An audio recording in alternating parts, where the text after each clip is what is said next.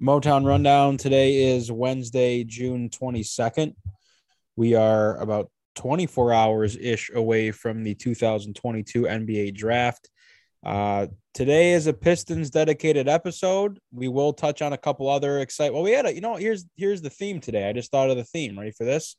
It's young guys in the big city, young guys in the city of Detroit, Motown. No pun intended, but we're gonna talk some Riley Greene. There's gonna be most of our Tigers talk today. Uh, we got to talk Mo Seider winning the Calder Trophy. Um, and then we got Pistons draft. So another young talent coming in the city of Detroit. Exciting times. And Jerami Grant leaving. Yes, and out with the old, then with the new. So those are two cliches for our theme today. Out with the old, in with the new, and young guys take on the big city. That's Perfect. my play. That's my Broadway play that I that I make up today. Thank you, um, Rabs. Thank you, Rabs. Well, okay. I want, I want, I want to start unless, unless Rabs had some grand. No, nothing. I was actually scrambling to find something to talk about at the beginning of the show. I feel like we just talked. Well, okay, we, we did. We're back on track. We're now doing this yes. weekly again. So it feels like week. we're talking a lot. Here's the thing. Collins plays softball, and apparently Rabs does too. And I didn't know about this, and this came up in our group chat last night. Collins won tonight, correct? Good job. Yeah, I mean uh, the team we were playing. I mean it was a joke. They're a bunch of sixty-five-year-old men. Hey, it, it, it doesn't matter. Listen, Dan Campbell. Listen, Dan Campbell. We got to beat the teams we're supposed to beat. We got to take care of business. So, you know, we'll we'll look at the tape. Uh, we'll take care of everything else later. Collins, where'd you play tonight? Well, I I play on like this team with my cousins, and I'm like the youngest guy in the team. None of these guys know me, so they either throw me in a right or I play second, basically. The two places they got to hide guys. Basically, so you're, you're, you're Willi Castro. Basically. yeah. When was when was the last time you played organized baseball, Collins? Uh, I I stopped playing before high school, but I played Fed baseball my ninth grade year. Okay, so you got a you you probably got a stroke. You can, I mean, you probably hit decently. I can hit. I just what's it called? It, like when you don't play organized baseball for a while. Also, I didn't know any of these guys. Like they're not gonna throw you out and say, "Hey, you're playing short tonight." Yeah, well, and I would not want it because I'm trash in the field right now. What uh what league is this that you guys are in? Like, I mean, like there's no age limit. Like you guys just play in what everyone's old in that league and you beat no, up. No, not really. It's usually, I mean, I'm in. It's like the Ferndale League, but I mean, I this has been a pretty good lead. I mean, nice fields. It's in a really cool area, so it's just good vibes. It's not super. I wouldn't say it's like we're playing. Have you? I don't know if you played at Borden or like back in the day Liberty. I wouldn't say it's like the most serious and competitive like group of softball, but it's good vibes. What was your stat line tonight at the dish?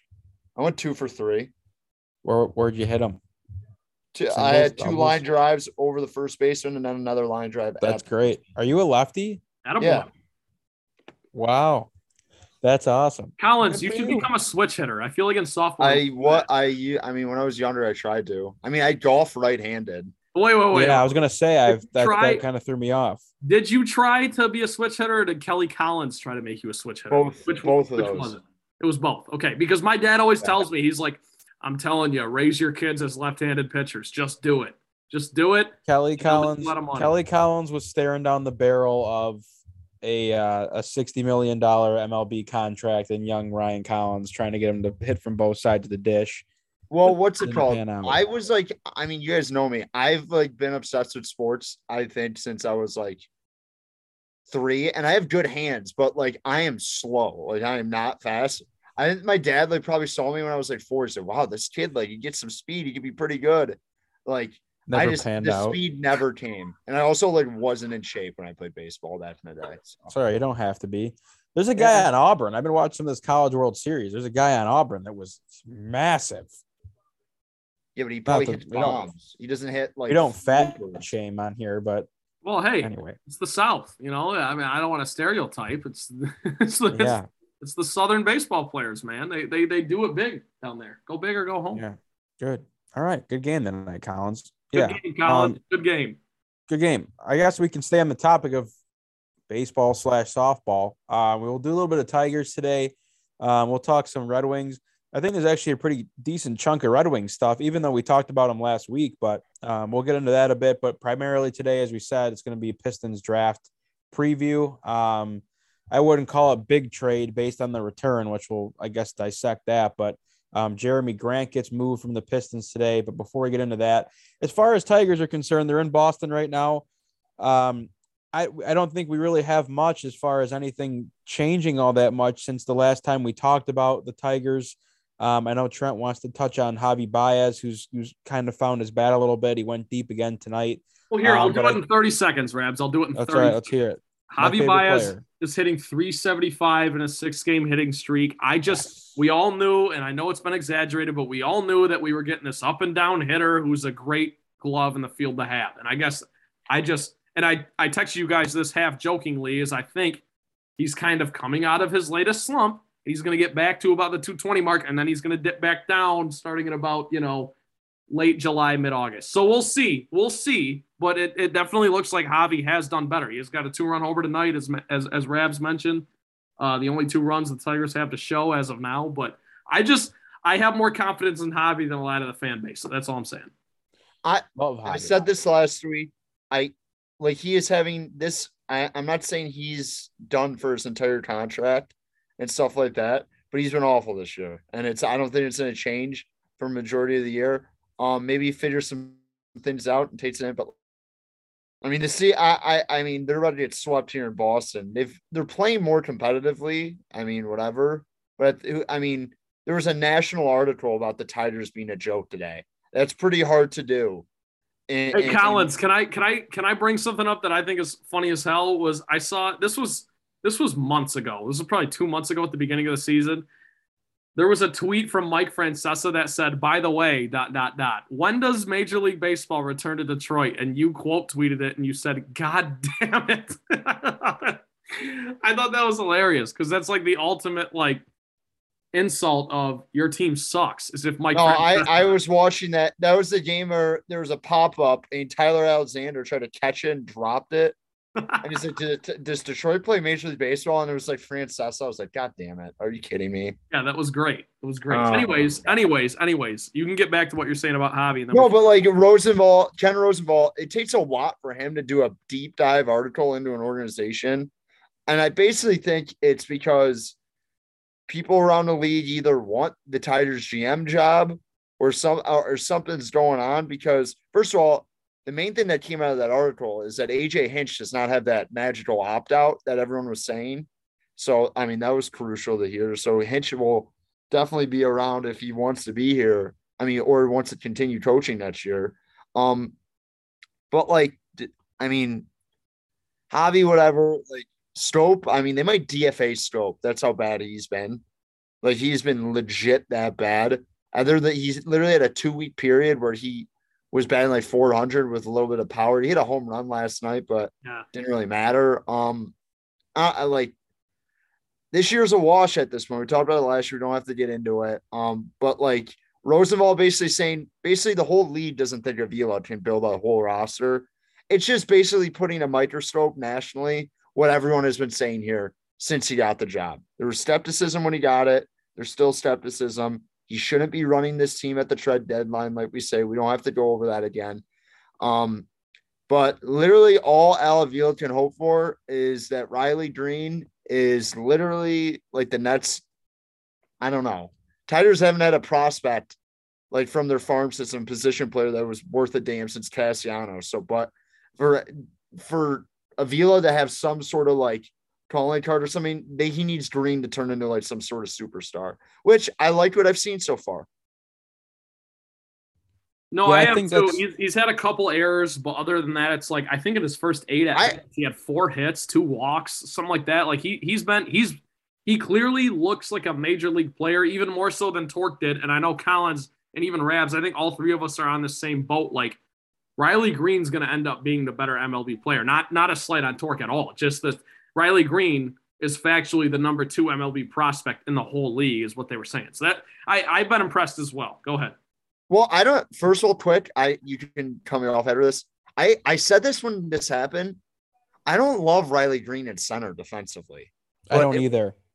Um, he's. I'm not saying he's a bad defender. He just it's not like he's some sort of speedster or whatever. And they have other guys, I think, who can play center field better. I mean, if you want to throw him out there, if you got guys on the corners who are raking, whatever. Yeah. I get that. But like, I think eventually you're going to see him move to right or left field. I truly. Well, so can I throw this out there? And I know Rabs, you got a lot of thoughts to get it, but I want to throw this out there because I think this is something you might agree with. I said about like two or three shows ago that my ideal like dream, if I fall asleep and have the best dream of my life, my my Tigers outfield on July 4th, which is coming up here in a couple weeks, is Akil Baddoo in center field, Riley Greene and left, and, and Austin Meadows and right, or some combination thereof. So I just want to ask you, like, what if if Riley Greene isn't the answer in center? And I'm not saying he's not the answer. I'm just saying, like, to, to, to play off that hypothetical, which I think is a good one.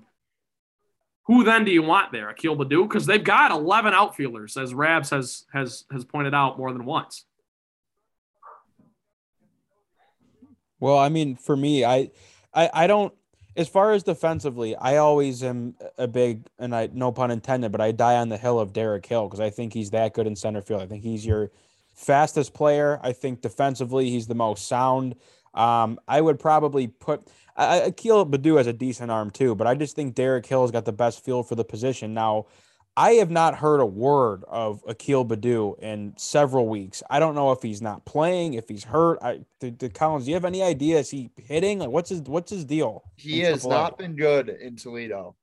Well, if that's the case, then I don't I don't really have any interest in in like He'll rushing him up, up, for this. Though. Yeah, he will. Of course he will. Because yeah. that's a guy that you I mean, not that you put all your eggs in his basket last year, but he had such a great year and and obviously had a tough start to the season and maybe the Tigers jumped the gun slightly on sending him down because you know he did have a really really bad start to the season. But uh, you know after I don't know 30 to 50 at bats he goes down but there's no need to bring him back up and well yeah because the, the not hitting the, in AAA the reason he went down is the same reason he won't come back up as you mentioned Rabs it's just like there's so many outfielders that it's like okay if you're the lesser of all the evils or, or the most of all the evils I guess in this case it's like we're just going to send you down. There's really no reason to bring you up unless the Tigers have an 805th injury to their uh, to their roster. So that's all. Yep. I mean, I I look, I I agree with the notion that I don't think that right. It was like the same kind of deal of when when Torkelson was coming up, like oh he's like he's gonna play third base, and it's like why? Like I don't. He's not. I don't. He played first base in college, and obviously now he's playing first base exclusively. But Riley Greene too. I don't. I mean, unless I'm mistaken, I feel like he was a corner outfielder coming up through high school, and I feel like that's what he. I know he played center field a bit coming up through the minor league ranks, but I I agree. I don't think that he has a, like a natural feel for the center field position. I really don't. I don't. I don't think, and I I'm not saying this. I don't think he's bad. It's like a Jhonny Peralta type of thing, Rabs. Know what I mean? Like, yeah, he, I think he'll be solid. He actually, no, he has a good arm. He does have a good arm. He is just not made a nice play a couple nights ago. He also made an error. Um, I'm just saying, I I, I think it kind of flipped last year when he went to Toledo. We are like, I think we're gonna play him at center, which I was like, okay, that's something. Which is like, I don't know. I just I eventually think he'll move over. I don't think that's that big of a conversation point. I think the thing is he looks extremely comfortable. Him and Torkelson, as bad as Torkelson's been, Greene and him both have such a good approach that I'm not concerned about him long term. Like, know what I mean? Like, it, it, yeah. And and but I like Greene's. I mean, bat speed. I, I like his stroke a little bit more. I think it's more consistent. Um, but I mean, the approach at the plate's been good. I think he had like what three walks in the first two games he played. Yeah, I think his first game he was what like three for four and and got on base all four times, or or, or I'm sorry, two for three and was on base four times or something of that nature. So, I mean, taking taking walks is is obviously a positive sign just to get guys on the bases. And um, you know, I it's I I I just think that he in the the scouting report all along has just been that he's just a true hitter. Like this, like he can hit, you know, and and obviously with the way things have gone for the Tigers this year, and especially for your rookie and Spencer Torkelson, you're kind of you know, almost almost biting your nails a bit when Riley Greene comes up. You're like, okay, is, is he going to get up to the same kind of shaky start, whatever? And he's been great. I think his batting average right now, which obviously means nothing in a handful of games, but he's batting like 471. And it just seems like he's, I mean, he's able to just put the ball in play. You know, I, I just don't, I don't see him as a guy that's going to swing and miss all that much and strike out a ton because he's, he's that good at the plate. He just finds a way to get the bat on the ball. I, I feel like he can spray the ball to, to all all three parts of the outfield, which is which is great. So yeah, I mean, there's there's I don't think we have enough of a sample size to do a deep dive yet, but it seems like the timing with Austin Meadows going down again, which sucks. But it's all kind of serendipitous, and you let Riley Greene come up, and he was going to probably be up in the next week or two as it is. Um, but the timing works out, and he's been great. So again, do I think that he? Do I think he's going to be a mainstay in center field? Um, no, but he's going to be in that outfield for the foreseeable future. And you made a good point, Collins. Like we have not had as Tigers fans a prospect, and I wouldn't even put Spencer Torkelson in the same category as Riley Greene. I think people no, they way are. more excited they for are. Riley Greene. But well, I think people were more excited for Riley Greene, and, and now obviously the excitement is still now, there. But I, I don't know. I think they're in the same boat. But they don't. But to your point, they the Tigers historically do not develop any position player talent in their organization. So the hope is that these two guys are here to stay for the next decade or so and it doesn't have to be one of those situations where we're looking at another rebuild in 10 years from now. Once this rebuild finishes up, whenever that may be, and we're looking at this thing 10 years from now going, oh, now we have to sell Riley Greene and sell Spencer, Spencer Torkelson. So it's been great so far. I don't have much else for the Tigers. I mean, Tarek Skubal hasn't been great in his last three starts. This is his first start at, at Fenway Park tonight. So, um, but you know, nonetheless, the Tigers are the Tigers. They're going to get swept by the Red Sox here, and and time is a flat circle. So I guess all you can hope from here is, as we talk about every week, your Schoops, your Grossmans. I don't even know. Can we talk about this real quick too? I was thinking about, and just real, I know we didn't want to do a lot of Tigers today, but just to just as I was I was thinking about it, Harold Castro's been back in the lineup as of late. What, do you guys have any feeling that the Tigers could potentially move Willi or Harold Castro? No. I don't know, but that's actually I like the idea of moving Harry just because I and I love I love Harold. No, Castro. I like Harold too, but I, I don't not going to be in contention. You got to be smart and think of what you can do in the next year. Yeah, and, and I don't think you're going to get a ton. That's like the thing. Well, here's yeah. Go ahead, Collins. I'll let you finish. I don't know. You'd probably have to package both of them or something like that. But Rabs, I, I don't hate the idea. I think I just don't know. At this I think point, Schoop is going to be gone. Now, yeah, yeah. He, I, think I think they trade him. He, lo- I mean, yeah, and I would like to think that for the sake of clearing clearing out some of the outfield, that you could move Grossman too. Has actually been kind of putting it together yeah. a bit. I just, I just think for me, and, and you know, Collins, I, I know you guys are not all that high on a guy like Cody Clemens. And really, I'm not going to sit here and lie to you and say that I think his ceiling's astronomically high. I don't think that you lose a lot if you move Schoop and let Clemens play second for the rest of the year. But my whole thing with the Castros is okay, now with Riley Greene in the outfield, and if you have Meadows who's healthy and you're going to play Grossman, you know, you're, you're, while he's here, um, and you still have to fold Victor Reyes in the mix, I just don't really know where they're going to get Willi Castro innings. And it's not like Willi, I mean, Willi Castro was hitting really well earlier in the season. By no means is he good in the outfield. And I don't think that his bat is going to be what at his average when water finds its level. I don't think that Willi Castro's bat is going to justify him being in the lineup every single day. So I don't really know what you do with him. And of course, my whole thing with like the John Keating of, well, you know, he's an infielder. Well, if he is, you don't ever play him in the infield. And when you do, it's like, okay, you can play Willi in the infield, but based on how you roll the balls out with your lineup, you can't also play Harold in the infield. And like now you got to, now you have a situation where you're looking at Jeimer Candelario, like what yes. the fuck, dude? Like what, like, like at what point, at what point do we look at him and go, okay, maybe this is not your answer every day at third base. So, I mean, Harold seems like third base seems to be his spot on the infield. I think he can play a bit of first.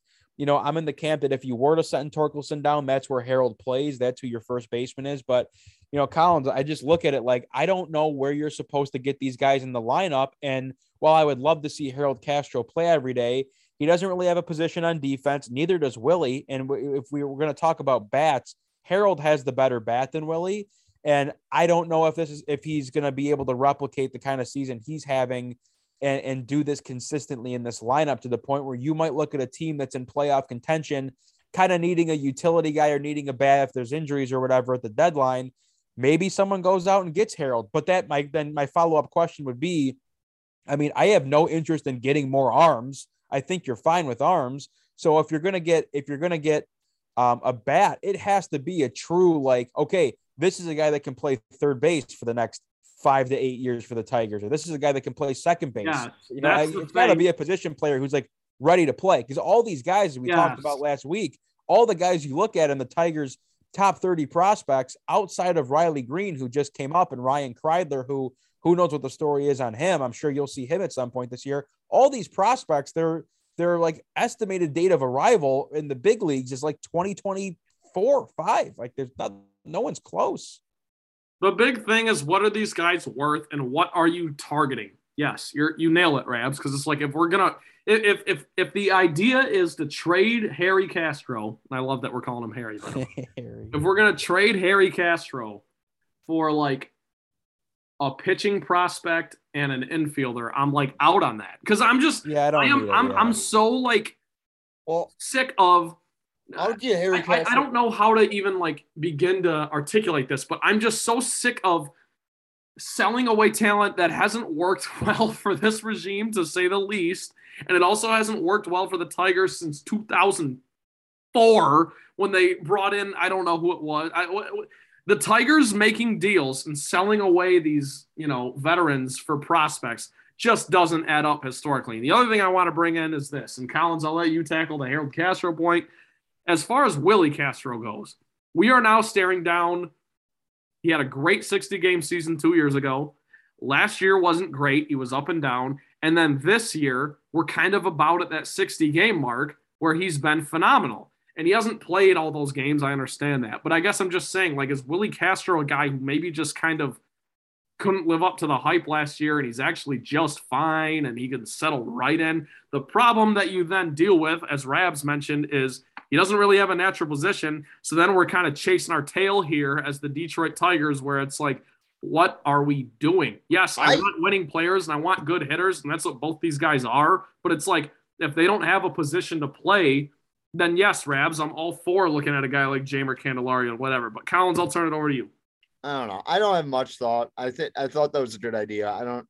Whatever you can get for Harry or Willi, do what you got to do. I, I mean, I think Willi could eventually play second base if they tried that out. I mean, I agree. I, I agree. But I, at the end of the day, it's not like I'm going to be in tears if he's gone because guess what? They haven't, none of these guys have been that good. So it's not like any of these guys are untouchable. So I don't know. Collins, That's do you understand why I have no reason to believe that anyone they bring over is going to be any good? Do you understand? Like, that's where I'm at. No, I, I get yeah. that, but I also don't think they're worth anything. No offense to Harold Castro. I think Harold Castro, could, you could probably get like a nice, maybe high upside or something like that guy that's pretty far away, but you're not going to get like some top tier talent for any of these guys. So I don't that's think fair. it really yeah. matters. So, right. All right. All right. That's enough Tigers for me today. But if we want to talk about some top tier talent, Collins, Mo Seider. Woo! Holy crap. I mean, look, I the, the more you look at it as a hockey fan all year long, um, Mo Seider was the clear favorite to win this this award. Obviously, winning the NHL's uh, Calder Memorial Trophy for uh, essentially the Rookie of the Year trophy in the NHL.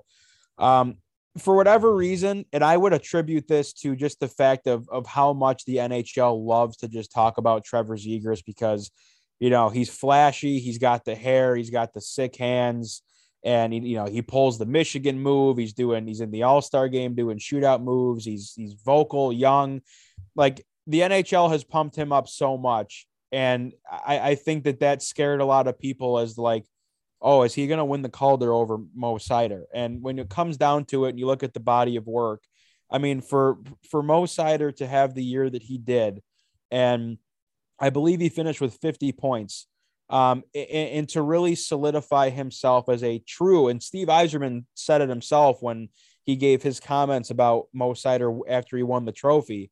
He he is a true top pair defenseman in this league, and and, and you know just in watching him play every night. Aside from the points that he put up, and I mean to put up 50 points in your rookie season as a defenseman is as impressive as it is, but just the highlights of of just how good he is at using his body and the reverse hits and being able to keep guys to the outside. And he's so big and long. And that sounded gross, but just being able to break up plays with his stick and, and just so just so complete and it like it, it it looks like he's almost not even trying because of how smooth he is and how confident he is with the puck and you can play him on the power play you can play him on the penalty kill. He's great five on five and, and playing in a really tough division where you're playing teams such as the Tampa Bay Lightning, Toronto Maple Leafs, Florida Panthers, these teams with high octane offenses, and just be able to see him hold his own.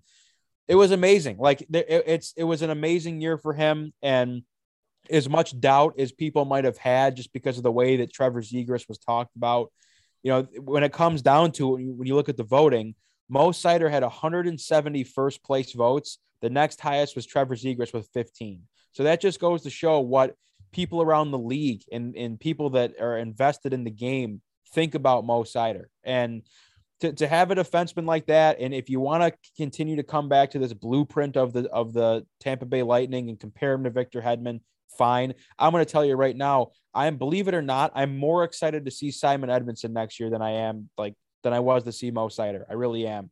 So the future is is very very bright. And just just to kind of talk about you know, Lucas Raymond for a second too, who ended up finishing fourth in voting. He actually did have one first place vote, which I thought was hilarious. Like good, good for him that he got one first place vote. Um, he finished with I think 57 points, 23 goals. Um, Zegras finished with 61 points, and Michael Bunting, who finished uh, third place in the Calder voting, finished with 63 points. So, to me, looking at Lucas Raymond, who I, I think the biggest uh, the biggest blemish on his resume was him being a minus 32 this year. And for a team that gets scored on all the time, um, there's a certain element of like, as time has gone on, people look less and less at the plus minus um, category because it's like, well, there's there's five guys on the ice. You know, you can't just blame it all on one person. I I do think plus minus matters. I'm one of those guys that thinks like, hey, if you're you know if you're a part of the play when when the puck's going in the net, granted, some guys step on the ice for half a second get a plus. But if you're part of the play when the puck's going in the net, awesome. And if you're part of the play when the puck's going in your net, not great. So um, maybe some guys take it with a grain of salt, but that could have been his biggest blemish. But hey, to, to be to be four points off the pace of the guy that finished in second place. And I really attributed a lot to the fact that, again, Zegras is this flashy American kid. His English is a bit better. He's in the All Star game. He's pulling off these sick moves. I mean, Lucas Raymond had to carry a heavy, heavy load with the Red Wings this year, playing on that top line. He him being in the lineup and playing with Dylan Larkin completely improved Dylan Larkin's game. And another guy that can play on the power play and is very effective on the power play. Just this complete player that understands the two way game. He's got great hands. He's a sick playmaker. You've seen him be able to just fire off shots and put the puck in the net. I mean, to fill the net with 23 goals this year was awesome too. So I got to give props to Lucas Raymond.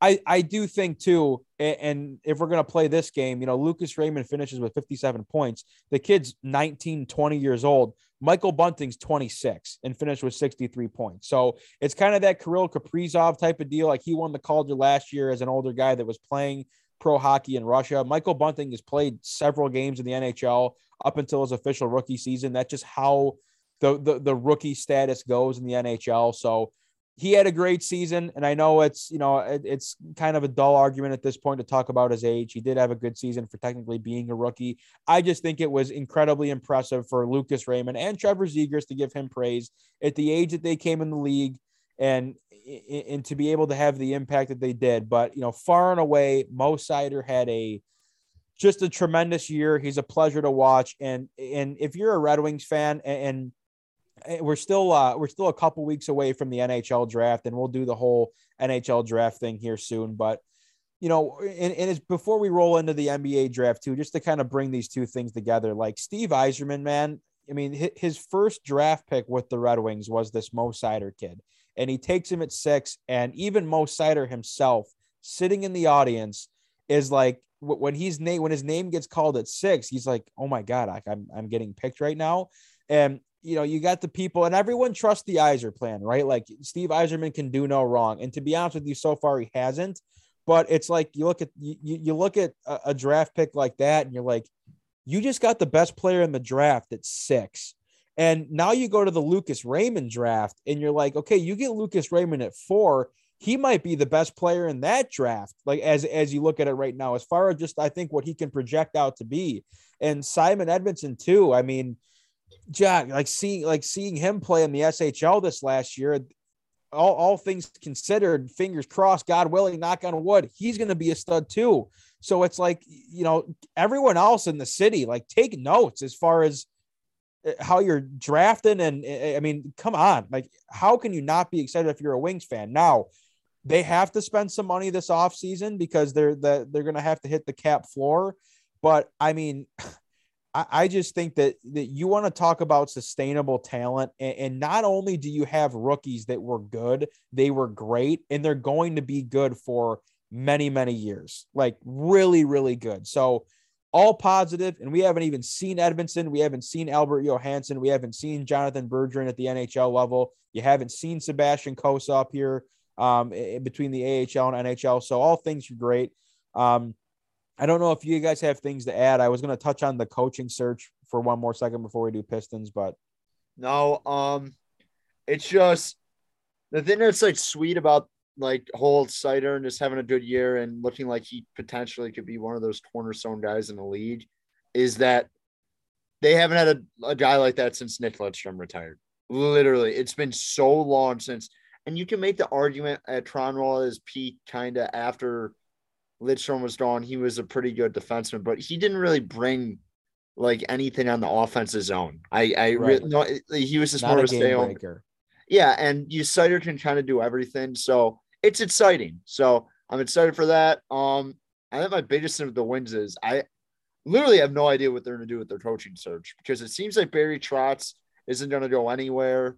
Um, I might take the year off. I don't know what he wants to do, but you know what I mean. It just yeah. I have no clue where the wings though, and I could see maybe they go the old like Steve Yzerman playing, like maybe go for a younger guy, which I would like. I wouldn't hate that. I don't like a retread. You know what I mean? But I I I I don't know. I we talked about it last week. I don't know if they go more established or they go more of a trendsetter. So that's what I'm looking forward to. I mean, that was and that's you know that's the one thing I was going to touch on before we roll into Pistons here and. I mean, as of today, so Paul Maurice, who was the uh, Winnipeg Jets coach last season, he actually stepped down during the year to take some time off. Um, he just, I'm trying to think of where, oh, Florida. So he goes, he goes over to Florida. He'll be the new head coach over there. Um, I, I believe I, I kind of heard this like secondhand that Gary Bettman might have made some comments about Joel Quenneville and his potential ter- return to the NHL. I don't think that Joel Quenneville is is going to be welcome back to the NHL this season. Um, I, I, do think he will be back coaching in the NHL, but it's probably a bit too soon to bring him back in the fold after all the crap that went on with uh, the Chicago Blackhawks and in that situation, and you know, kind of had to step away from him. Um, Andrew Brunette, who was the coach for the Florida Panthers, who took over for Quenneville, was up for Coach of the Year, um, and and they've moved on from him. Obviously, as with me just saying that Paul Maurice was uh, signed in Florida. I don't know if Brunette's going to stick around and be uh, an assistant coach over there, or if he's going to look elsewhere. And I don't know how that works as far as you know, because he's like the interim coach. Was he interviewing other places? I have no idea. I don't even know if that's on the radar for the Red Wings. Um, I think that I think the biggest knock for for him is yeah, the, the the Panthers were unbelievable in the regular season. They scored a ton of goals. They won the President's Trophy, but when it came down to it, you get swept to uh, you know with the hands of the Tampa Bay Lightning. And the whole thing, that whole series was like Florida goes out every night and plays the same damn game, and it didn't work four games in a row. And you're kind of looking at the coaching staff like, is there any kind of adjustments you guys are going to make? Like, do you guys ever care to, to score on the power play? Like, what's the deal? So, um, I would I would say with with all things considered here, I would love Barry Trotz. And I said this last week whatever came out that the Flyers offered Barry Trotz a contract that was going to make him the highest paid coach in NHL history at $7 million a year.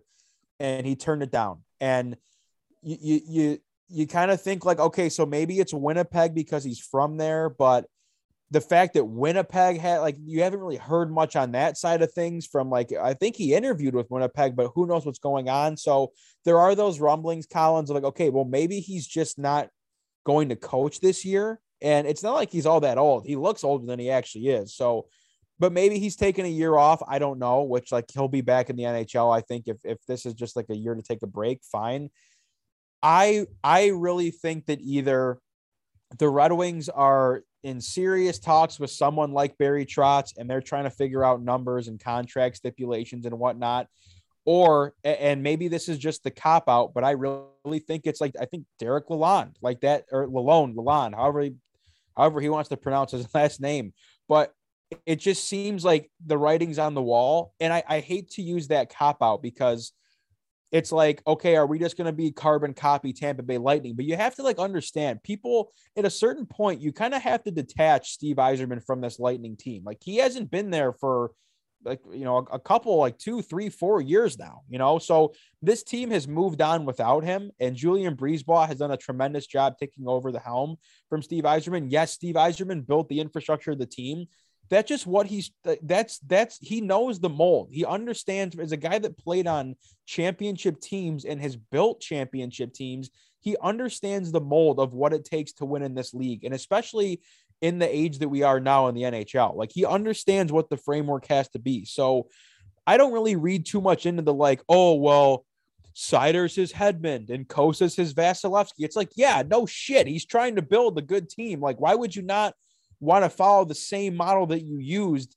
to to to build your to build yourself the Tampa Bay Lightning. So like I, I don't think I hope that people don't look at that kind of stuff and take it with like a negative connotation of well, it's just the carbon copy team, and that's why he's going to go get Lalonde. He hired Derek Lalonde to coach on the staff with Jon Cooper, Derek Lalonde has been everywhere. I mean, he's he's coached college hockey at Ferris State, University of Denver. He coached in the USHL. I think he might have won a championship in the USHL. He's coaching the ECHL. He coached in the AHL. I would like to think I would have to go back. I don't know when Alex Tanguay was coaching with the Iowa Wild, but I don't know. I wonder if him and Derek Lalonde cross paths because because Alex Tanguay is still under contract with the Red Wings. And he, when Yzerman hired him last year, he came from the Iowa Wild of the AHL. I don't know if they ever crossed paths there, but I mean, who knows? I, I could probably look it up in two seconds. But either way, um, I think that could be the guy. Jeff Halpern's the other uh, assistant coach that's over there uh, in Tampa Bay. Uh, he had a pretty good tenure in the NHL as a player. I don't know if he, by the way, probably one of the best looking guys behind the bench of all time.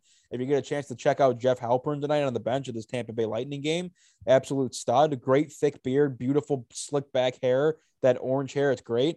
Um, nonetheless, enough enough tummy sticks, but I, if it's if it's either one of those guys, like fine, good. I mean, they they've been a part of this. They're showing him on TV right now. It's gorgeous he they've been a part of this coaching staff with the Tampa Bay Lightning that is familiar with this roster, familiar of of the the recipe that it takes to win, and the Red Wings are trying to essentially replicate that. So, um, to have guys with experience like that, and to, to have been in rooms with championship teams, why wouldn't you want someone like that over here? And there's a certain element of like it almost feels like Steve Yzerman can do no wrong. Like, like who who's going to be the brave soul that's going to see the Red Wings hire Derek Lalonde and go, oh, I don't like this hire. Like, it's not going to be me. Like, until something doesn't work out and blows up, like I don't care. So I think that's probably the reason why it's taking so long. Um, the the NHL playoffs will wrap up before um, the, the the NHL draft gets underway. So I would imagine that when this series is over with whoever ends up raising the cup, um, I, I, would imagine that you find out pretty damn quickly after that who the head coach of the Red Wings is going to be. And now, is it a Barry Trotz? Would be awesome, but I would have to think that it's Derek Lalonde. And once the once the Lightning either raise the cup or they go home to play some golf for the rest of the summer, um, you know, you're going to find out who that is, and you're going to roll into the draft and, and get going. I think that's the other thing too. My last part here is, given the fact that Yzerman hired Derek Lalonde and is so familiar with him and and with the Tampa Bay Lightning and how that team is built, I don't think there's going to be that much of a a period of feeling out of like, okay, what does the coach want to do with this roster? What does the GM want to build? Like they're on the same page. They have to be. I mean, they've they've been a part of the same you know regime, and and so Ew. I think that that learning curve is is isn't going to be as as as stiff as you might think. So um, that's all I got for Red Wings talk. We'll talk draft in the coming weeks, and hopefully the uh, Red Wings hire their coach here soon, so we can talk about that. Um, but without further ado, why we're here today on this podcast is we've been going for a while now. But hey, uh, NBA draft is tomorrow night. The moment you've all been waiting for. The Pistons have the fifth selection in this draft. Um, I guess to to start off, number one, did you guys see that Cory Joseph exercise his player options? Well, he'll be back. Can't wait for that. Yeah. Um, that was very nice when I was uh, writing out my expected roster next year. I had to add Cory Joseph to the. Dude, what is Darcy Kuemper doing? Sorry. Did someone just score? Yeah. Hedman. Oh fuck! Thanks a lot. Damn it. Damn. He scored like a minute he stinks, ago. Kuemper. He he stinks. Um, wait, is it three one or two one? Two one. Okay, yeah, I just saw the Hedman goal. Um, either way, so today, as uh, it's funny because I was listening to the radio 97.1 the whole way home today from work, and I had to stop in a Walmart real quick. Uh, and as soon as I turned the radio off, I was on the phone with Trent for a second, and then boom, Jerami Grant gets moved. In the in the whole day, I'm listening to, yeah, it would be great if the if the Pistons can trade Jerami Grant and get that seventh pick from the Portland Trailblazers. So when I see the alert on my phone that the Pistons traded Jerami Grant to the Trailblazers, I'm like, no way they got it done. They're gonna have the fifth and seventh pick. Lo and behold, and Trent, I'm sure you have it in front of you. I believe the trade package, and I think there's three teams involved, but the Detroit Pistons send Jerami Grant to the Portland Trailblazers. In return, they will swap second round picks this year with the Trailblazers. The Pistons will now go from the 46th overall pick to the 36th overall pick. The Pistons will also acquire a 2025 first round pick, and I believe they will also get a 2026 second round pick, one of Portland's two picks that's the better of either Portland's pick that they own or the one that they acquired from the New Orleans Pelicans, whichever one's better will go to the Pistons. So that's the package. Before we get into draft stuff, what do we think? I, off the hop for me, I was like, what the hell? Like this is this is nothing. It's but, underwhelming. It's it's it's it underwhelming, yeah, and and the reason it's underwhelming is all we've heard for I mean over a year over a year. And Collins and I have had the discussion of like, do they trade Grant? Do they not? We both kind of been like, eh, on it. Cause like, you know, when he's healthy, he is 23 points a game, you know, like he's good for the young guys. He's a good wing player. We're kind of at that point now where we'll get to it in a second here. In this draft, you're going to pick that wing player that's going to take his minutes. You're going to bring back Marvin Bagley and you're going to let Saddiq Bey be the number three. I'll get to all that later. So I'm fine with trading Jerami Grant. The problem is you got a very underwhelming package, in my opinion. Because as you said, Rabs, all the talk was about how they could get the seventh overall pick from the Trailblazers. And when you and I when you and I were on the phone earlier about it and you found out that, you know, Jerami Grant to the Trailblazers, you thought it was number seven. Eh, it's number, you know, it's it's a 2025 first round pick. So if you're like me, well, and, and you're another thing too, it's person, Milwaukee's pick. It's Milwaukee's pick, and they have Giannis Antetokounmpo, who I don't know is probably the best player in the world. So, Collins, I'm sure you have probably broken down the nuances of this more than I have, albeit you played a softball game tonight, but that's how your brain works. You're just so good at working these trades out and everything. I was underwhelmed. What was your reaction? Well, I originally, but I my main thing that goes to it is they're not done. Obviously, I I will agree them. with that. I will agree with that. I think it's draft capital for a future move. Go ahead. I think it's more the fact that, and you already saw it tonight. There's rumors about Brunson. There's rumors about. I think they're all in on Ayton. They're gonna give Ayton the max. So I hope, I and I hope they do, and we'll get there. But so uh, oh, I know, but I this is all this is is a cap. It really is. I mean, the Pistons. I, I think I, I I can't I didn't look at Spotrac because this happened like pretty like recently. I gotta assume they gotta have probably top five cap space in the league now. No, they do, and what they're they gonna like do, Collins, million. 43 million. What they're going to do, Collins, is they're going to roll that some of that money over to keep Marvin Bagley, who's a restricted free agent. Yeah, but he's not it, it, like Bagley's getting like a Josh Jackson deal. Yes, no, like I, I, I agree with you. That's what I was getting to. Then they're also going to throw the bag at DeAndre Ayton. I've heard some of the Mitchell and Robinson Brunson. stuff. And, and, Mitchell Robinson, which I hate. I would rather have DeAndre Ayton than Mitchell Robinson if that's the discussion. But all in all, dude, I here's the here's the here's the thing with Jerami Grant for me, and I'll make this quick. I think it is to some degree addition by subtraction because what it means is you're you're, you're keeping Bagley and you're hitting free agency, as Collins just alluded to. And those minutes I, open up. Like Jerami Grant. Bagley. What are you at? Are you acting like they were not going to keep Bagley if they kept Grant? Well, no. It, well, let me get to it. It's money, it's minutes, it's all that kind of stuff. Because you got to remember when Marvin Bagley came over, Jerami Grant was shut down for the year. So I'm just saying, like uh, the, the, the, minutes open up, the minutes work now. Jerami Grant was playing 31.9, so basically 32 minutes a game. Marvin Bagley averaged 14 and a half points with Detroit this season in his 18 games as a Piston. That's his highest since his rookie season, and he was three tenths lower than that number. So Marvin Bagley essentially maximized his I don't want to say maximize his potential because obviously he's got a ways to go there. But he,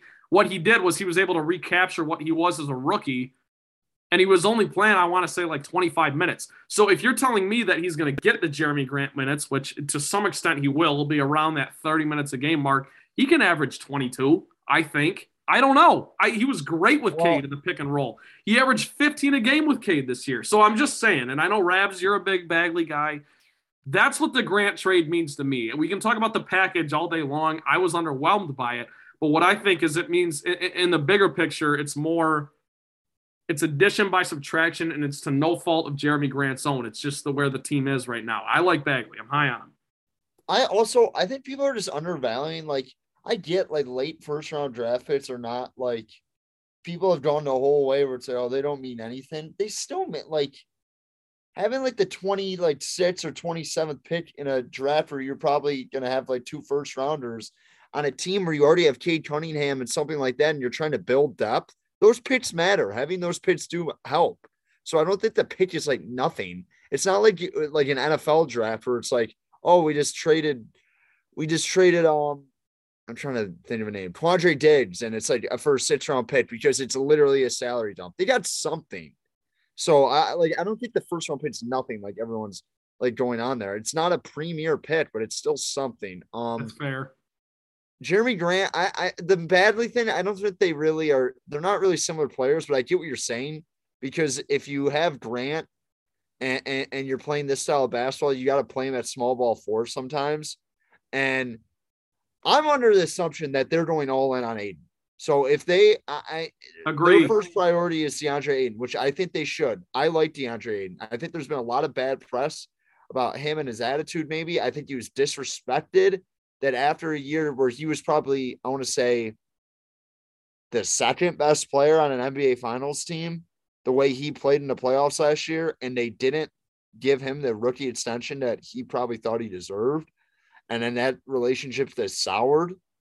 And I I understand why that happened. I but like I like Ayton and people want to like say like all he does is just a pick and roll guy. He's like does that. He's at a decent mid range.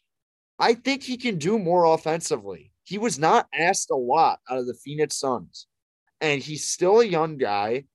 And at worst, you're getting a guy who's good defensively, has proven he can play in a playoff game and be productive in playoff minutes.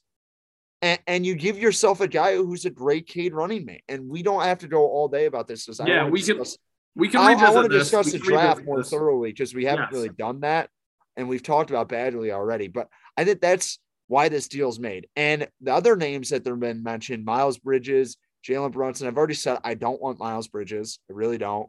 I love as much as I love Miles Bridges. I'm a Spartan guy. Um, I just think he's a weird fit on this team, and, and I, I, I generally think he is just one of those guys you pay a lot of money and you're just like he kind of relies on his athleticism too much for my liking, and I, I, I don't know. I hope he gets paid. I just hope the Pistons aren't the one.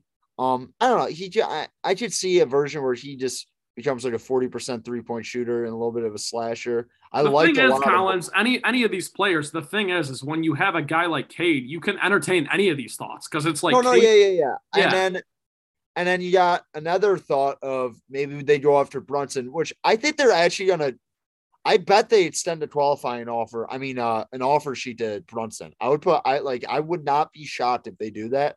I just think Dallas is going to resign him. So before all, and, and, I think another possibility is, other than the Pistons matching Ayton and seeing if the Suns will, what's it called, match their offer.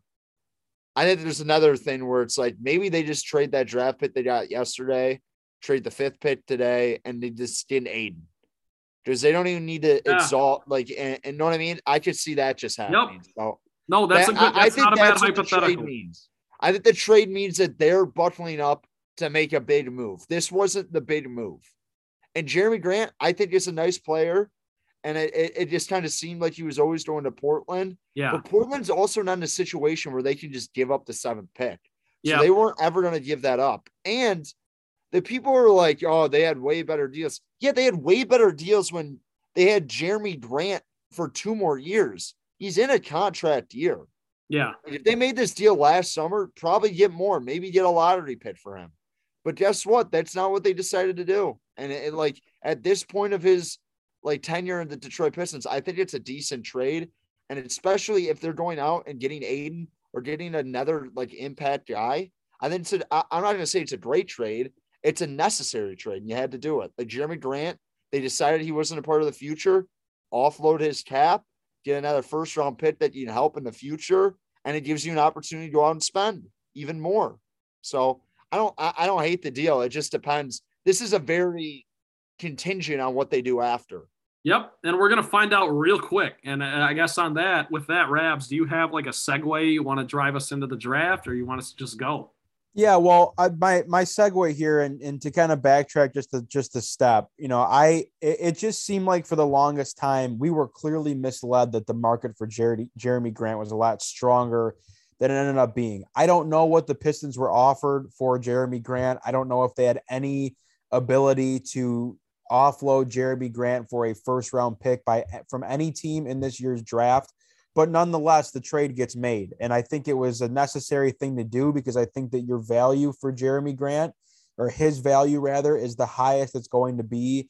It's only getting lower after draft night, if that makes sense, in my opinion. So, oh, sure. my question, my my question to you guys would be, as we kind of roll into the draft here, do you think that this, and I guess we can look solely at this 2025 first rounder, because the, the crazy thing about the NBA is like you'll see teams trading out like the 2027 first round pick, 2026, 2020. Like yeah, these no, picks the, like don't even exist. And the they, NBA they is they have the, value. It, it's the biggest panic league of all time, and I mean I mean that in like a good way. I mean I, they're all it's about crazy. it's all about blockbuster deals. It's all about get me good now, and like you know, there's only a handful of teams, and the Pistons have been one of these teams over the past few years that just lay low. So it's kind of nice to see the Pistons get involved a little bit in some of this kind of thing. So I don't know. Yeah. Rabs, I agree with you. I know exactly what you're saying. That's why it's hard to get up for a deal like this because it's like Jerami Grant was a 23 points per game guy, nice guy going into a contract year. Cool. But I get a 2025, you know, first round pick, and that kid right, right. now is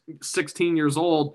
And, and you know he's enjoying an ice cream cone and, and, and some yeah, summer town and, So it's just, yeah. I get what you're saying. It's hard to get up for it. But as but my, Collins's point, I think Jerami Grant's trade value was highest last offseason. Sure. You can argue whether or not Troy Weaver dropped the ball there because he still was factually a fringe all star who you're bringing Cade Cunningham in. It's like you don't really want to deal a guy like that.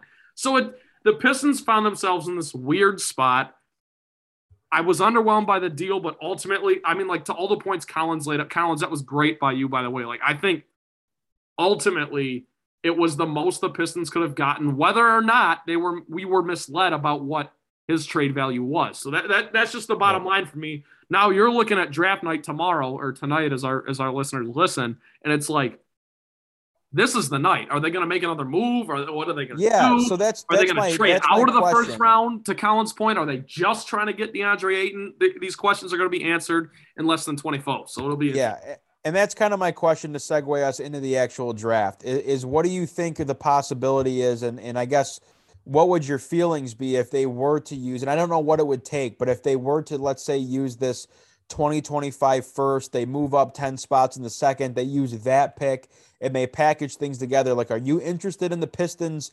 moving up into a spot like that's that's close to where they are at five? Are you interested in them just moving up back into the first round in general? Are you interested in the Pistons packaging these things and their fifth overall pick this year and moving up to four? Like, what would you like to see them do with their picks before we get into who they're actually going to be selecting? I, I just want to do this real quick. If the Pistons pick Jaden Ivey, and I don't, the people who want Jaden Ivey did not watch Purdue.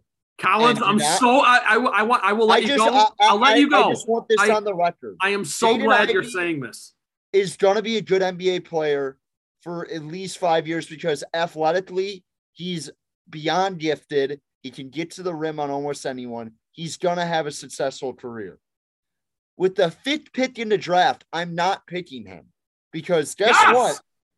It's just I, I just I don't understand. Like, and then I, it's turned into this whole thing. It's like, oh, his Purdue offense was really, really clustered, and uh, and they ran high pick and roll for him all the time. Yep. They ran high pick and roll for him all the time. I get that they threw it into Edey all the time. That also got him good looks. I don't believe his jumper. I just don't understand this whole like, oh, Ivey at four can you could argue he could be in this class of them. I just really don't understand that.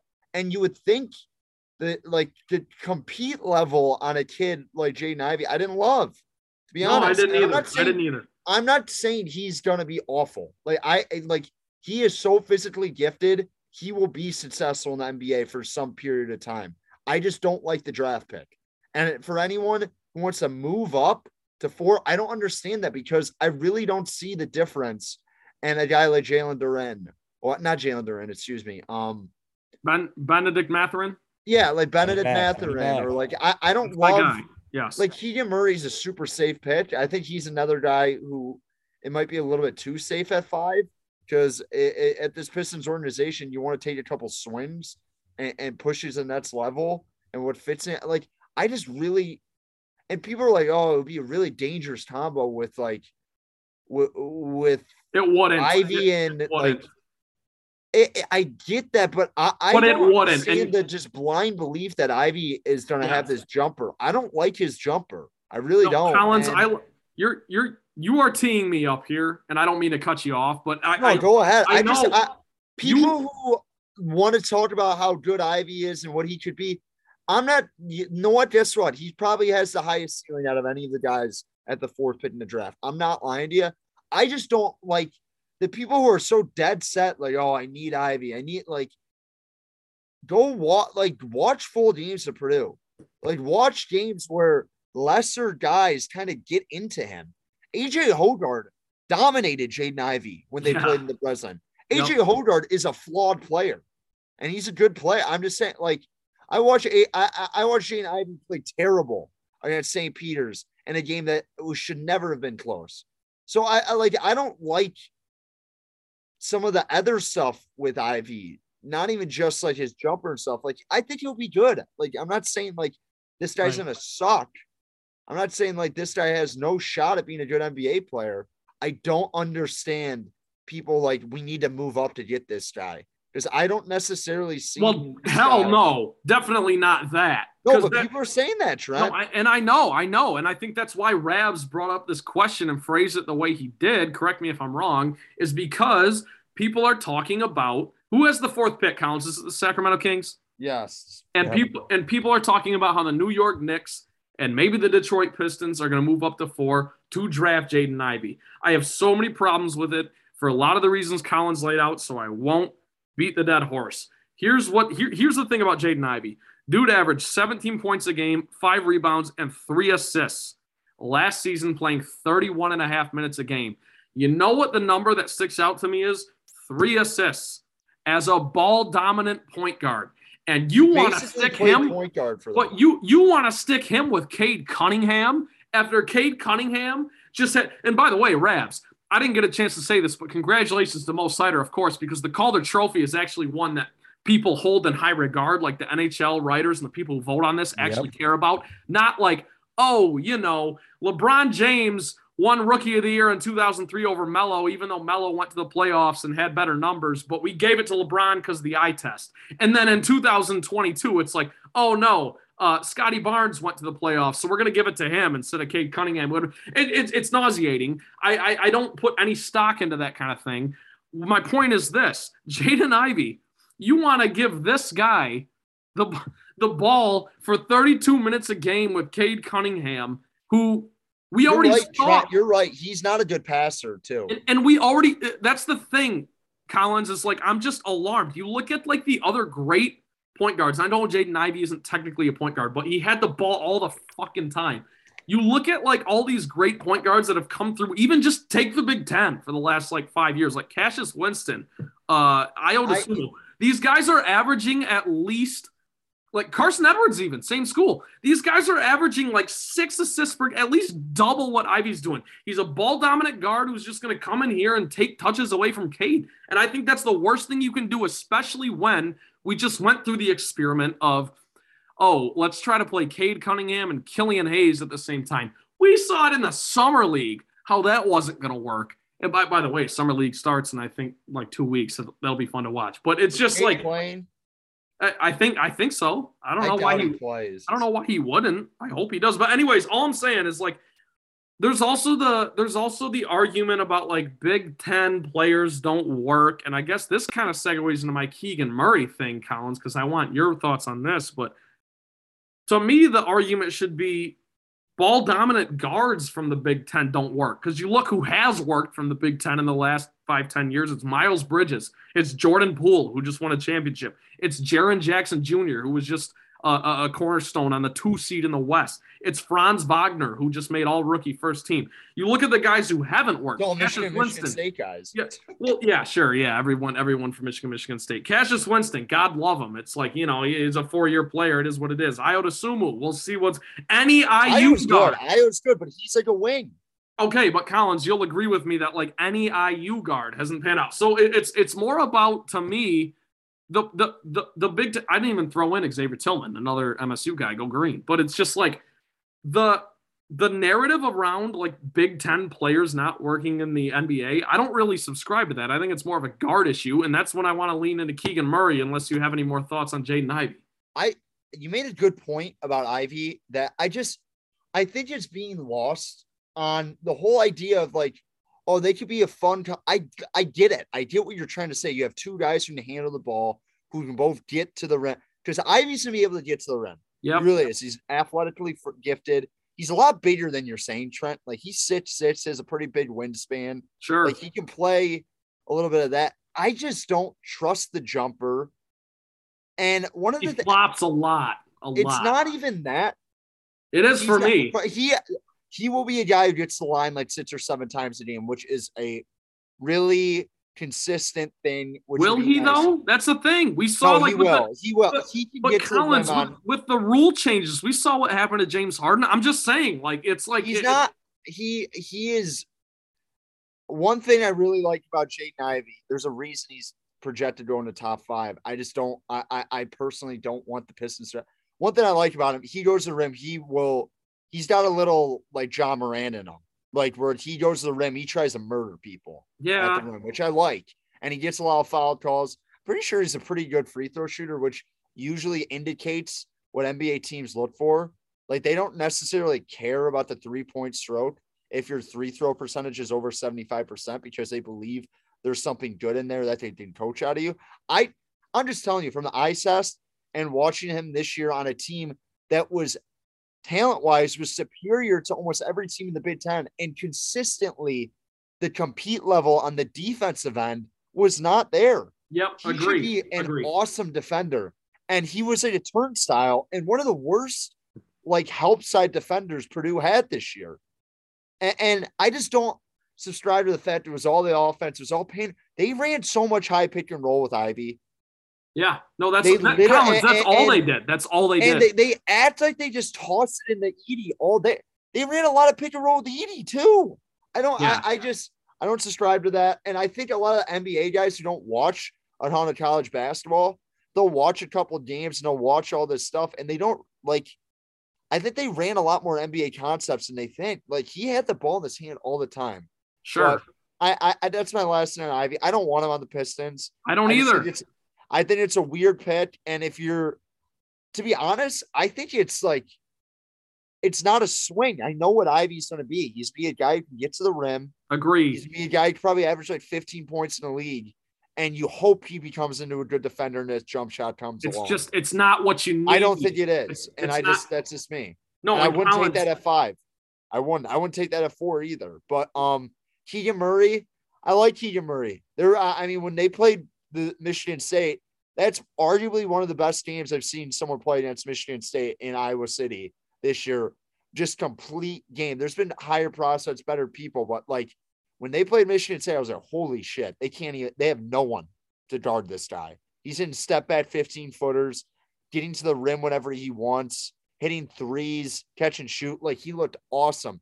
I like Keegan Murray, but this is another thing. At the fifth pick, it, it, as a Pistons fan, I, I just, I would find it hard to believe Troy Murphy and his philosophy, them taking Murray. If they took Murray, it wouldn't be the end of the world for me. And to be honest, if they took Ivey, I, I I'm probably gonna buy in, but I just want on the record, I don't want him. I truly no, I'll be, don't. I, I, I will second pick. that. I will second that. I do not want Jaden Ivey. I will find oh, a way yeah. to twist it. I will find a way to be cool with it. As you guys know, I no, so often do. A, uh, yeah. I do not I, want Jaden Ivey. I will have that on the record with you, Collins. I, I like the idea of them drafting another wing because I think you've seen in the NBA, you just need wings. You really do. That's like almost like you have your you have your ball dominant guard. You have your cerebral like floor general. Yeah. You have that. And Give them a wing. Take, you also have a, a, bona fide number three and and and Saddiq Bey, and I know you agree with that, Collins. Like, can he be a number two? I don't know, maybe like thirty percent chance. Can he be a number three? He could be a number three tomorrow. So so oh, it's but like, yeah, I and Murray's not a guy who's gonna. I I, I see a scenario where Murray, I, I it's kind of he's kind of hard to comp, but he uh, his game is kind of like a poor man's Jayson Tatum. He's not as big, obviously, but that's just kind of like he's not the fastest guy. He's not the most explosive. He's a good jump shooter. He gets to his spots. He's long. He's lengthy. The one thing I like about him, he's a tough little shit on the defensive end and uh, on rebounding. He's a good rebounder from just a purely eye test, which I do like. Um, but I don't. This is gonna sound like another trust. I don't trust any person who went to Iowa and that's fine. That's fine. I guess my that's just like that's like a me problem. That's and Collins. We, we all have problems. That's okay. I my my uh my profile on Keegan Murray to make this quick is I think a lot of the reason that people are rolling their eyes at this guy, which I think is absolutely hilarious, is he's that he, he's going to be 22 when the season starts. Oh, boo He's younger than me. He's he's going to be 22 when the season starts. People like, oh, you know, back away from that guy. He averaged 23 and a half points, almost nine rebounds, one and a half assists. And here's the kicker 55% from the floor in his sophomore season. And I think the big thing there is it shows his versatility. As you mentioned, Collins, it's kind of hard to give him a comp. And the way Iowa played basketball this year was kind of weird, but you can just score in a multitude of ways. I think he's the most versatile guy Detroit could take, to be honest with you. You can play the two through the five if you really wanted to in small ball. He's 6'8 and 215. You can absolutely play small ball center in today's league. And I, I, will I will I will end with this before we move into Bennedict Mathurin Collins, if that's the direction you want to go. Oh yeah. Because I, oh, I want to yeah. get Rabs in the mix. I know that's his guy. I think Keegan Murray would be the most meh pick out of all the I got four guys here the the, the, the Pistons could take. Jaden Ivey, Keegan Murray, Ben Mathurin, and Shaedon Sharpe. I think of all four, Keegan Murray is the most meh guy. Like, eh, all right, we got him. Kind of like Hutchinson was, but it's safe. I think he can walk in the door and average a dozen points a game and be, you know, a, a, a fringe, maybe first rookie, first all team rookie NBA, whatever you want to call it. He, he could be a top five rookie in the league walking in the door because he would start. Because I and again I don't I don't want to I don't want to get too long winded here, but when you look at this roster now with with uh with Jerami Grant gone, it's like there's one small forward that's listed on the roster. It's Saddiq Bey. There's there's only two shooting guards on the roster that are listed. It's Hammy Diallo and, and Frank Jackson. So it's like there's room there, there's minutes there, and and, and Grant's gone and whatever. I'm I'm rambling. So I want to get Rabs in the mix on on on Bennedict Mathurin. And and I'm sure as as this show does with guys like Robbie Grossman, we eventually call him Bob Grossman and you know this Bob, that, yeah we would eventually call him Benny Mathurin. He's 20 years old. He averaged 18 points, five and a half rebounds, two and a half assists on 45% last season at Arizona as a sophomore. His production went up in every category since his freshman year, which I understand you expect that, but he's not a ball dominant player. And this is where I really, uh, this is where I really, really, really spring up for this guy. He's 6'6, 210. I'd give him a comp of Miles Bridges. I know Miles has like 15 pounds on him, but they kind of play a similar game. Not a great three point shooter, but can definitely shoot it. They'll make you respect it. He's part of a winning culture in Arizona, unlike Murray or Ivey, where either one of their schools came from. So that's the that's the leg up for Bennedict Mathurin, and that's actually the number one pick for me, who I want. Uh, not number one pick in terms of who should go number one in the draft. You get what I'm saying. My number one choice for the Pistons. And so I guess Rabs, let's throw it to you first. Like, you like Bennedict Mathurin? Why? Well, I do, and I I think that as as time has gone on, it, it sounds like in the last couple of weeks, um, it it seemed like the answer became clear with all these mock drafts of Ivey was going to go four, and at five now you're sitting at like okay, so Bennedict Mathurin's the pick. So I won't I won't sit here and and, and lie to you and, and tell you that me wanting Bennedict Mathurin has has been like my original thought all along. Like to me, it was like, yeah, Jaden Ivey would be cool. Shaedon Sharpe too, who we haven't talked about at all, which I think that you guys might have a couple pieces on too, has been a name that's been that's been kind of hovering around five. So out of those two guys, I would have probably told you I would have wanted Jaden Ivey, but you know, as theme as, as things kind of clear and who knows what these insiders hear and what they don't um, it seems like a lot of these mocks have Mathurin at five, which eh, you know you, you kind of look into it a bit more, and it's like okay, like that's that to me. If you're gonna if you're gonna look at between him and Ivey, I think if they're both there at five, I personally would rather have Bennedict Mathurin just and and not to knock on Ivey, and I'm not gonna. You know, I, I watch a lot of Big Ten college basketball for sure, and I, I know Jaden Ivey is an incredible athlete. And he's an incredible basketball player, I just think that, as you said, the, the key that you said there, Trent, is he's not a ball dominant player. And that's the, what this whole thing comes back to for me. And it's a big reason why I don't want Keegan Murray because to me, I, I just think that this this draft should be about finding a guy that can play with Cade. And, and I think Killian Hayes can be a great rotational player for this team. I think his ceiling might be higher than people give him credit for because he's still so young but he can be a great rotational guard for this team. As far as putting someone with Cade that can play the two, that can you know he can can shoot off of a screen and and and you know I think is just a, a really nice athletic player. Like Bennedict Mathurin to me is that guy and fits that mold way better than Jaden Ivey does. Like I think that J- a lot of Jaden Ivey's going to have to be one of those guys that obviously, you know, given his track record at, at, Purdue, like the offense runs through him for the most part. You guys all already went through it, but um, as you said, Trent, you know, to me, I think that he's probably a more consistent shooter that I think is going to probably translate a bit easier to the NBA game than Jaden Ivey. And, and, and the, the thing for me, like, I, and just kind of looking into stats, like, yes, he's gone up in all of his categories as far as his point averages and assist averages and whatnot. His shooting percentages were down a bit, and maybe that's because he was just shooting at more volume. I mean, he went from playing 25 minutes a game in the 2020 to 21 season to playing uh, 32 and a half minutes a game.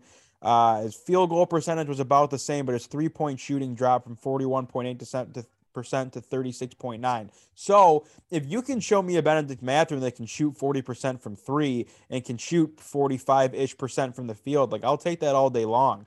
And I think that's another guy and just watch. Not that I watched a ton of Pac 12 basketball during the regular season, but Arizona was my team that I thought was going to win the national championship this last year.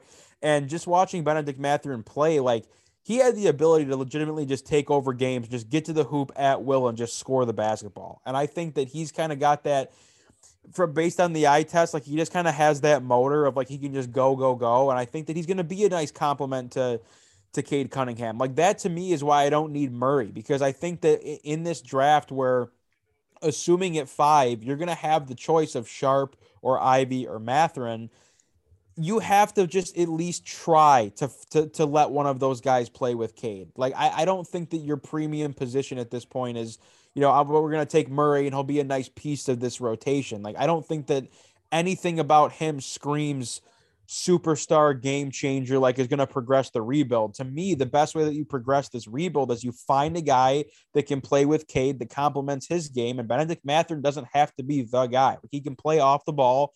And I just think he's a I think he's a really good athlete. And again, and we watching him play some games where things got tight in the tournament for Arizona, and of course they didn't make the run that everyone thought they were going to. But I mean, the, he can he can play like he can put the ball on the floor and score. And if if he can kind of get those shooting numbers back to where he was a year prior to this, and you saw the percentages he can shoot at at that 42% from three and like 47% from the field I mean, I'll I'll take it like that. And, and it's it's funny how things worked out. And I don't know where Mathurin was originally mocked to go before all these things moved. And it's like, okay, maybe the Kings probably are taking Ivey, and now other teams are squirming because they want Ivey. And are the Kings going to trade out a four to get a veteran? I, who knows? So I, I I would be 100% happy with Bennedict Mathurin, and I think Benny Mack is going to be a Piston. That's my guy. I I would agree. Dude, Cade, the... him, yes, Bagley, like Beach Saddiq. Saddiq. Yes. Wow. And and, and, and off the bench. this thing with Bagley being like the, the second option? I love Bagley. He'd be a starter. He, he, oh, okay, I just okay, love okay. guys. I, I love guys that are in bad situations nice getting a change of scenery. That's like he's a future. I know. I Fair, love the Collins. scenery guys. Here, here's what That's I'll what say. Here's what I'll say, Collins. I need you to close this out because I know we're winding down here, but I just need to say, Rabs, I completely agree with you. Benny Mathurin is my number one guy I want the Pistons to take. My second is Keegan Murray. That's all I got. But this next guy, Shaedon Sharpe. I got this big detailed sheet here, color coded, everything that I prep for the show as I do every week. For Shaedon Sharpe, I have written down that he is six foot six inches tall and 200 pounds. And then I have Collins in all caps with a bunch of question marks because I need Collins to fill in. I need, I need you to drive here, my friend. Well, he can shoot it and he can score. Like he's a scorer. Um, big guy. Um, probably at the high school level, probably the best natural scorer in his class. Um, I believe he was ranked number four in ESPN 100. Um, I don't know. The thing with him is you got to be a little bit patient with him because it's going to be, it, it, it's truly going to be a long time before he is able to contribute at a huge level. The one thing I, I if you want to take a swing, I'm not opposed to doing this. I really am not. And, and, and the thing about it with you signing Ayton, that speeds up your timeline a little bit. That's true. Which makes you want to think. And I'm not saying like this pitch is supposed to be. I, am in the Ben Mathurin camp because I just like his motor. I think he fits this culture really so, so well. So we all three, we're all three on Ben Mathurin. Benny yes. I like Ben Mathurin. I, I just I like what he would. I like how he fits into this roster. And when I don't think see that big of a gap in the players, I would rather go with the best fit, which I think he probably is. Um, the one thing about Shaedon Sharpe, he I think him and Ivey are two huge ceiling guys, and Troy Weaver is a guy who I think is comes from that OKC cloth where they they're going to take the guy with the big ceiling. I don't think, and I think Mathurin has a pretty big ceiling too, to be honest. Um, I honestly, I don't see a scenario where the Pistons draft Keegan Murray. I try. I, I truly right. don't see a scenario. You know what? I don't either, Collins, because I'm like 90% in on. I, I, me personally, I'm like 90% in on Mathurin, and then I'm like 10% in on some weird shit happens. It's like Shaedon Sharpe. I don't think they're taking Murray either just because they don't really need like the big man type thing. If if they are committed to Ayton, and again, we'll we'll get to this whole conversation again. But I guess we should we should close this out. Like gun to your head, who are they taking at five tomorrow? Gun to my head, I actually think they're going to take Jaden Ivey because I. You, so you don't think he'll be available at, or you think he'll be available at five? He's not going at four. I I just some way or another, I think we end up with Ivey. I, okay. I, and I, I just dis- disagree with it. Um, the thing about it is, I think Sacramento is going to pick Ivey and then they're going to trade him during that during the draft. Okay. Because there's no reason for them to have Ivey. He's That's such true. a weird fit. Like, I, if you're Sacramento, you have to trade that pick, uh, or and, and do something else. Well, here's what I would do. I and I, again, I don't mean to like prolong the conversation by a million seconds. I'm just saying, I I would let, dude, let the Knicks come up and get them. Like who? Yeah, but I don't. I, fucking Knicks. Let the Knicks really have come. anything to give them. Like if you think Ivey's his generational player, they Knicks don't really have anything to give them. They have a couple. Sign and trade. Players. Sign and trade with Mitchell Robinson. Mitchell Robinson isn't that good. I'm so, like Dude, sorry. People think he is though. I by the way, the Pistons signing, I'm like, that's another guy. It's like cool. He puts all these numbers. Does yeah. he really help you winning? No, he's literally Andre Drummond. I would hate that. Okay. Yeah, I mean he's better. I mean he's better defensively than Drummond was. So Colin says better offensive player, but Colin um, says one way or another, Jaden Ivey. Rabs, do you disagree at all? As far as who I think they'll take, like like gun to your head, who you think they'll take? I I do, you know what I I do think that they will take Bennedict Mathurin. I I would like to. I the one thing that I love about all these Detroit teams right now, except maybe the Tigers and baseball is a bit different because it's like less of a team aspect in a way. But I think all of the GMs in this city, especially again, Lions, Lions, Red Wings, Pistons, culture is huge. And I just think that Bennedict Mathurin with his motor work ethic, I, I for whatever reason, I can just see he just fits that mold of the Pistons. Where to me, like again, Jaden Ivey is a guy that's just a, a true ball dominant guard, and you kind of like you kind of heard some things during the season if he wasn't a great teammate, whatever. Like, and you know, I, I just I don't know. I I just think that Bennedict Mathurin, people, if Ivey's there and they take Mathurin, I would fucking love it because that to me is like this is our guy. Like Troy Weaver's like, we have the option to take Ivey, but we're taking Bennedict Mathurin and we're moving on. Like, this is who we want. I would love it. I would like to think that it would be great to see the Kings trade out of four just for the sake of drama tomorrow.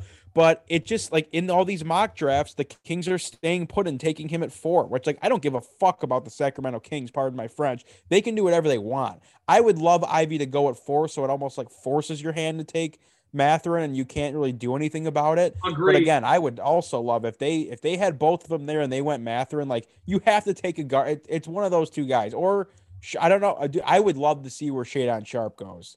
I really would. Like I have no idea. I have no feel. Tomorrow's be NBA draft is sneaky become. The, the thing that sucks with the NBA now, the best part of the NBA is not even like the games. It's like the whole drama aspect, and that's yeah. why this year's draft season, is going to be great tomorrow. No, that's why the great. regular season has suffered. But like sneaky, the M- NBA draft in my book is better than the NFL draft now. Agree, hundred percent agree. NFL draft is too much going on now. Which whatever. I mean, and the I, the one thing that the NBA draft does way better than NFL draft, the draft is a week after the finals. Yep. It's yep. Fantastic. No, Collins. I, I, Collins. I literally. The NFL was, needs to figure out their draft and move it up about like a month. It's way too late in the year. I was sitting at work the other day, Collins, on Monday, and I saw, or not, it wasn't Monday. It was yesterday. It was Tuesday, and I, I saw that that I saw a post by like some Pistons page I followed there, like the NBA draft is two days away. I was like, holy shit! Like what? So that's great. And of course, I've, I've got my Cade Cunningham, you know, number one overall NBA 75 draft hat on. I'll buy the one this year, as is tradition. I have bought the draft hat every year since Luke Kennard. So uh, we will keep it moving. Uh, Rabs, there was something I wanted to say to you and I forgot. Oh, no. Damn it. Come I don't on. know. I don't remember. Oh, oh no! What I wanted to say was since I didn't get a I didn't get a chance during Red Wings, and I'll I'll make this my last like thing, and then I'll shut yeah. up. Uh, you deserve some flowers because you've been on this like you know Mo Seider thing for months and it just kind of seems like it all came to fruition perfectly you even mentioned the trevor zegras thing way back and i want to say it was like january about how like yeah just an absolute love this guy because he's double like, wrister suck fest yeah yeah yeah it's and it's just like dude on paper who's the better player it's Mo Seider that's all I yep. got to go oh, from drafts to uh to, to to Rabs, but um yes. yeah, I'll shut up. Well, now. no, we're all good. The draft is tomorrow, folks, or as you're listening to this, hopefully today. Um, and the Pistons are at five as of now. I I you know, I think you were just kind of saying the NBA draft seems to have that little bit of drama. You don't know who's doing what. Picks are flying, players are flying. So um, we'll see. We'll see. Um, I think the bigger story for the Pistons is going to be what happens in free agency. Um, you know, it, it, it, it, looks like it looks like DeAndre Ayton is going to be. I'm saying going to be a Piston, as in the Pistons are going to offer him whatever they can, whatever the max is, and you know, I would think that he would. I don't know where else he would command that kind of money. I'm sure there's a couple well, other teams I mean, out there. The, but... the the thing about tomorrow, I I could see them just trading a pick and getting them tomorrow because they don't want to deal with the offer sheet. But it seems like Phoenix is made it perfectly clear that they are not yeah they're done willing to match a Matt's offer. So we'll see. Hey, you know what, Rabs? In a perfect world, he's going to come home and play with his Arizona Wildcat brethren, Benedict Mathurin. Do they play together? No, no, no, no, no. no. but but just I'm just saying, like you know, Spartan dog for life. You know, Wildcat dog for life, or what, whatever I don't know what their deal is. Shout out Arizona uh, Arizona, one of those programs that's had like a million first round picks, and I don't think they've been in the Final Four since like 2000. And also like a million scandals along the way. But... Well, I mean, Sean Miller just yeah. I mean, I'm pretty sure DeAndre Ayton got like a couple mil to go to Arizona. Shout out. All righty. Um, do we have a trifecta for today, Trent? Let's save it. We'll save it. It's it's we're getting long. It's done. Okay, we'll put the kibosh on it. Well, that's it for today's episode of the Motown Rundown for Trent Bailey and Ryan Collins. I am Ryan Rabinowitz. Submit any questions, comments, concerns, I guess, if you have them. Um, we are on Twitter at Motown underscore rundown. We are also on Facebook at the Motown Rundown page. Feel free to interact with us. Who do you think the Pistons are taking at five? Who do you want? Do you want DeAndre Ayton? Do you not? Who knows? Whatever you want. We're on social media. Uh, we are also, for the time being, only on Spotify. We are working on getting back on Apple Podcast, but Spotify is cooler anyway. Uh, no free ads, but I do think they are solid platform. So uh, Motown Rundown on Spotify. Uh, subscribe, follow us so you don't miss a single episode. We've been doing good with episodes every single week. So we'll be back here again next week. We love you guys. Thank you for listening. That's it. We'll see you.